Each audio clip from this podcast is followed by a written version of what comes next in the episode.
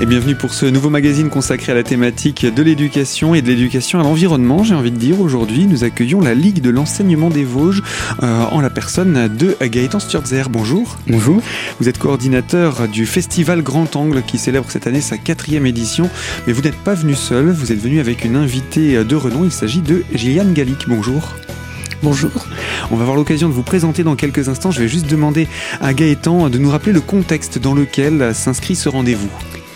Euh, du coup, le, Gilliane Le Gallic, nous l'avons invité pour participer à une table ronde autour du climat. Cette table ronde, elle a comme volonté de mettre en avant les problématiques que nous rencontrons aujourd'hui avec le climat, mais aussi et également de proposer des solutions, des petits gestes simples ou alors des gestes plus complexes à mettre en place ensemble. Et cette table ronde, elle vient s'inscrire dans le festival de photojournalisme Grand Angle qui aujourd'hui trouve sa quatrième édition et qui parle notamment du climat. Eh bien, merci pour cette introduction. Je vais me tourner maintenant vers euh, vous, euh, Gilliane Le Gallic. Euh, je pense que je peux faire un, bref résumé en disant que vous avez travaillé à RTL, à TF1, vous avez participé à la création de Canal+. Les années 90, c'est un petit peu les années de prise de conscience environnementale pour vous et l'activisme qui se met en place. Vous travaillez ensuite pour Canal Jimmy, pour Arte, vous allez créer l'émission quotidienne Rencontre, vous allez travailler pour Planète, revenir à vos premières amours avec Arte, et en 2003, c'est peut-être ce sujet-là qui fait qu'on vous connaît un petit peu plus aujourd'hui, c'est la thématique de Tuvalu et le climat.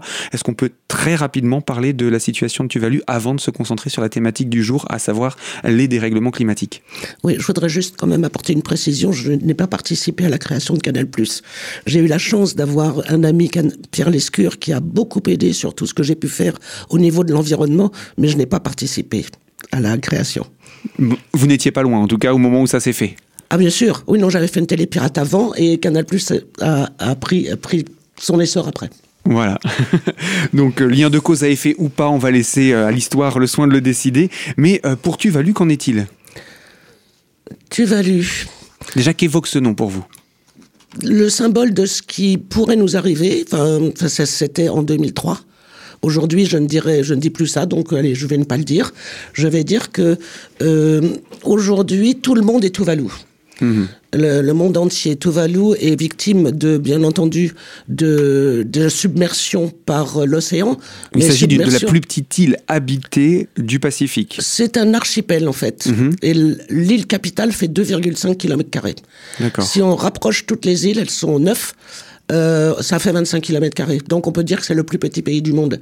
Et ce qui m'avait intéressé à l'époque en tant que symbole et outil de communication, euh, c'est que ce aurait été la première nation à disparaître. À disparaître.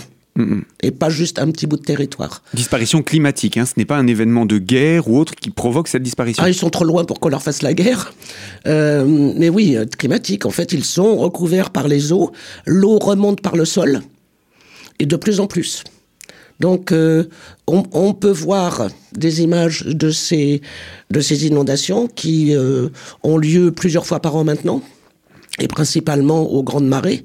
Et si je peux juste euh, faire une petite parenthèse, ce qui m'a fait prendre conscience que on ne contrôlait plus rien du tout, c'est qu'un jour où je m'y trouvais, j'y ai vécu six mois par an pendant dix ans, on était prévenu qu'il y avait un tsunami qui devait arriver à 11h le matin. Et bon, de toute façon, il n'y a rien à faire quand on est à Tuvalu. Donc tout le monde est rentré chez soi. Et le lendemain matin, je suis sorti avec ma caméra pour aller voir comment vivaient les gens. Euh, est-ce qu'ils appréhendaient? Pas du tout, parce qu'ils sont quand même très philosophes. Euh, et en fait, il ne s'est rien passé. J'avais, à ce moment-là, fait aussi un festival de grande marée et plusieurs médias du monde entier étaient venus pour pouvoir, euh, pouvoir en, parler, bien entendu, et montrer des images. Et non seulement il n'y a pas eu de tsunami, mais il n'y a pas eu non plus de grande marée. Comme si euh, le tsunami s'était approché sans pour autant venir jusqu'au bout et avait emporté avec lui les grandes marées. Donc ça, c'est euh, une anecdote. Sauf qu'en France, le même jour, a eu lieu de Xintia, la tempête Xintia qui a fait 50 morts. Ça, c'était pas du tout prévu. Donc là, je me suis dit, waouh, on ne contrôle plus rien. Ni même dans les informations qu'on transmet. Exactement. Alors, cette situation de Tuvalu est intéressante par rapport à l'alerte sur le climat, mais euh, les dérèglements climatiques, vous en avez fait un petit peu votre cheval de bataille ces dernières années, on peut le dire. Euh, de quand ça date les premières interrogations qu'on a sur les dérèglements climatiques? Alors, ça date de deux siècles. C'est pas récent, hein. on, on, parle souvent années 80, années 90. Exactement. Ça, exactement 1827 où un, un scientifique qui s'appelle Fourier décrit le phénomène du réchauffement climatique par effet de serre. Ensuite, en 1895, les émissions de CO2 en renforçant l'effet de serre peuvent pourraient entraîner une hausse de la température moyenne de la Terre. Donc ça fait 1895, ça fait là un peu plus d'un siècle. Et enfin, euh, en 1957, donc on passe quand même, on saute, on a mhm. commencé à mesurer systématiquement les mesures, le, le CO2. Ah et CO2, d'accord. Et en 1958, un scientifique américain lui alerte. Il alerte que si on dépassait les 350 ppm, c'est-à-dire les particules par million de CO2, euh, on mettait en danger nos civilisations. Or, le taux, le taux de CO2 à l'époque était de 280. Quand nous sommes allés à Copenhague pour le, la conférence des partis, la COP 15, des associations se battaient, alors j'ai pas de photos, de toute façon c'est une radio, mais, mais se battaient pour euh, rester dans la limite des 350. 350. Mhm. Euh, vous savez à combien on en est aujourd'hui? J'allais vous poser la question. 418. Oui, on peut dire qu'on a quand même largement dépassé le quota maximum. Ah, largement, très largement. Eh bien en tout cas, il s'agissait là d'un premier avertissement, donc lancé dans les années 50 et qui, eh bien comme euh, ce que l'histoire nous montrera par la suite, n'a pas été vraiment euh, écouté et suivi. Euh, Gilliane Le Gallic, vous êtes l'invité de la Ligue de l'enseignement des Vosges dans le cadre du festival Grand Angle. Vous avez présenté une, causerie hein, sur cette thématique des dérèglements climatiques. Et justement là, on est dans la partie de la présentation de l'historique de ces dérèglements et de ce que les scientifiques ont pu en faire ressortir. Euh, je vous propose qu'on puisse se retrouver dans la deuxième partie de ce magazine pour évoquer ce qui s'est passé après les années 50. Alors à tout de suite pour la deuxième partie.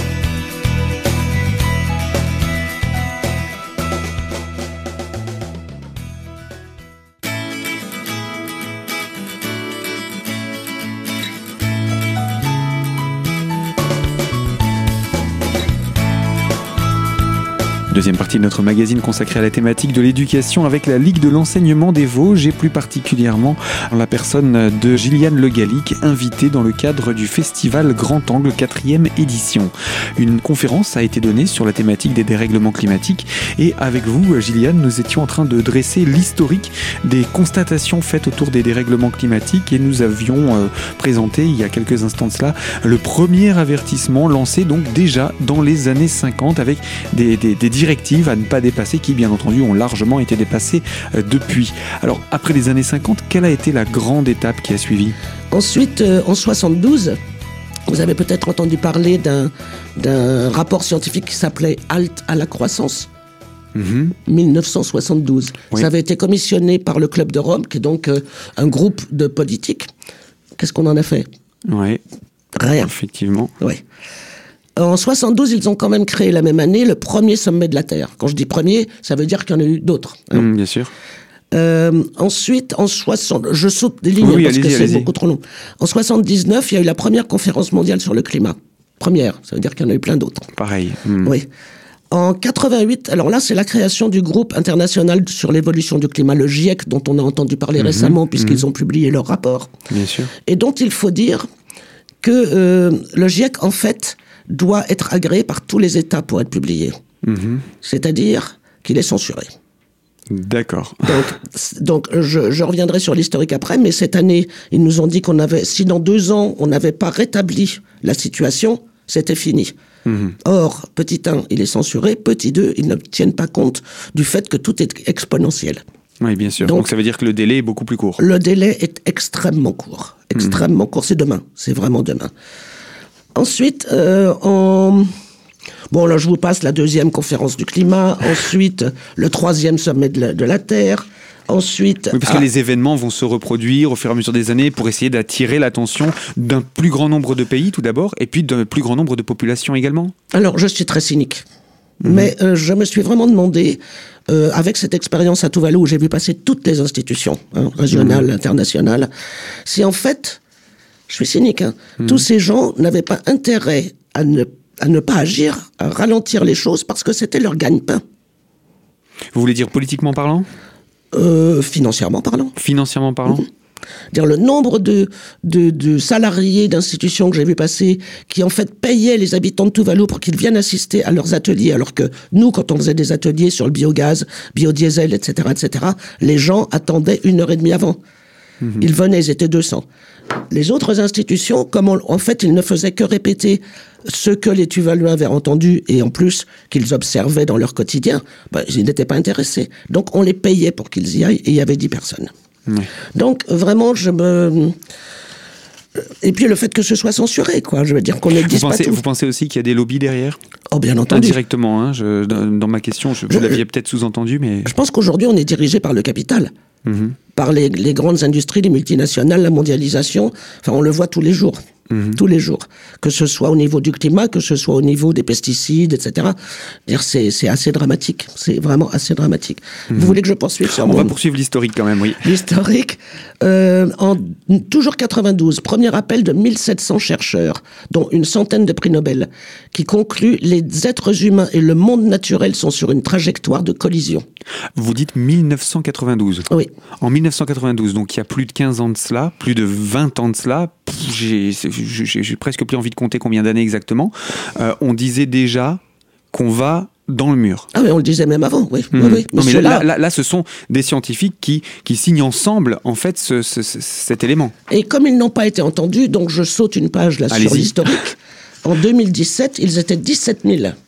Oui, ils ont choisi de multiplier. Voilà, ils, étaient 17 000 pour dire vous ne nous avez pas entendus. Et en anglais, c'est warning to humanity, a second notice. Donc, c'est-à-dire que non seulement. Avertissement à l'humanité, deuxième notification. Voilà, exactement. Mm, mm. Et ce que je, je reviens donc sur euh, ma deuxième page. En 2009, il y a eu la, conférence sur le climat, la conférence des partis, la COP 15, où mm-hmm. tous les scientifiques, tous les activistes dont je faisais partie vraiment, on attendait, on attendait qu'il se passe un, truc, qu'on signe un acte contraignant. Ça n'a pas eu lieu. Alors, il y a eu tous les chefs d'État. Mais, vous, espériez, c'est-à-dire que vous aviez monté un tel projet avec l'ensemble de vos équipes que vous vous êtes dit, ça y est, on va pouvoir commencer à écrire une nouvelle page? Euh, Enfin, pas, moi. Hein. je veux dire, quand je dis nous, c'est tous les scientifiques, tous les activistes, tout, tout le monde, tout le monde. Et donc, ils s'attendaient à... Vous sentiez quelque chose de possible? Ah oui, oui, oui. D'autant que c'était la première fois, je crois, que tous les chefs d'État y venaient. Bon, mhm. déjà, on a viré toutes les associations, sauf nous, puisqu'on faisait partie du pays de Tuvalu, donc euh, on a pu mhm. rester sur les lieux, mais sinon les assos étaient virés. Mhm. Donc il ne s'est rien passé. Et là, euh, c'est ça a provoqué un, tel euh, chaos chez, chez, tout le monde qu'il y a eu, bon, d'une part, des scientifiques qui se sont suicidés, et un syndrome qui a été appelé le syndrome de Copenhague, une dépression chez un peu tout le monde, et j'en ai fait partie. Je dois dire que Nicolas Hulot aussi en a fait partie, parce que c'était, on, s'est dit, mais on n'y arrivera pas, on n'arrivera pas. Ça n'intéresse pas les, les, grands. Ça n'intéresse pas les grands, exactement. Donc ça, c'était en 2009. Voilà, donc pour euh, cette étape encore dans les années 2000-2009, euh, juste avant d'entamer les années 2010, donc tout proche de nous finalement pour ces quelques constatations. Euh, le Gallic, on va avancer encore hein, dans cette histoire, puisque plus on avance, plus il y a des choses à dire hein, finalement, puisqu'il y a eu de plus en plus de sonnettes d'alarme qui ont été tirées. On ne sait plus comment faire pour avertir finalement nos responsables politiques. Et je vous propose qu'on puisse découvrir la suite de cette historique dans quelques instants dans la troisième partie de notre magazine. A tout de suite.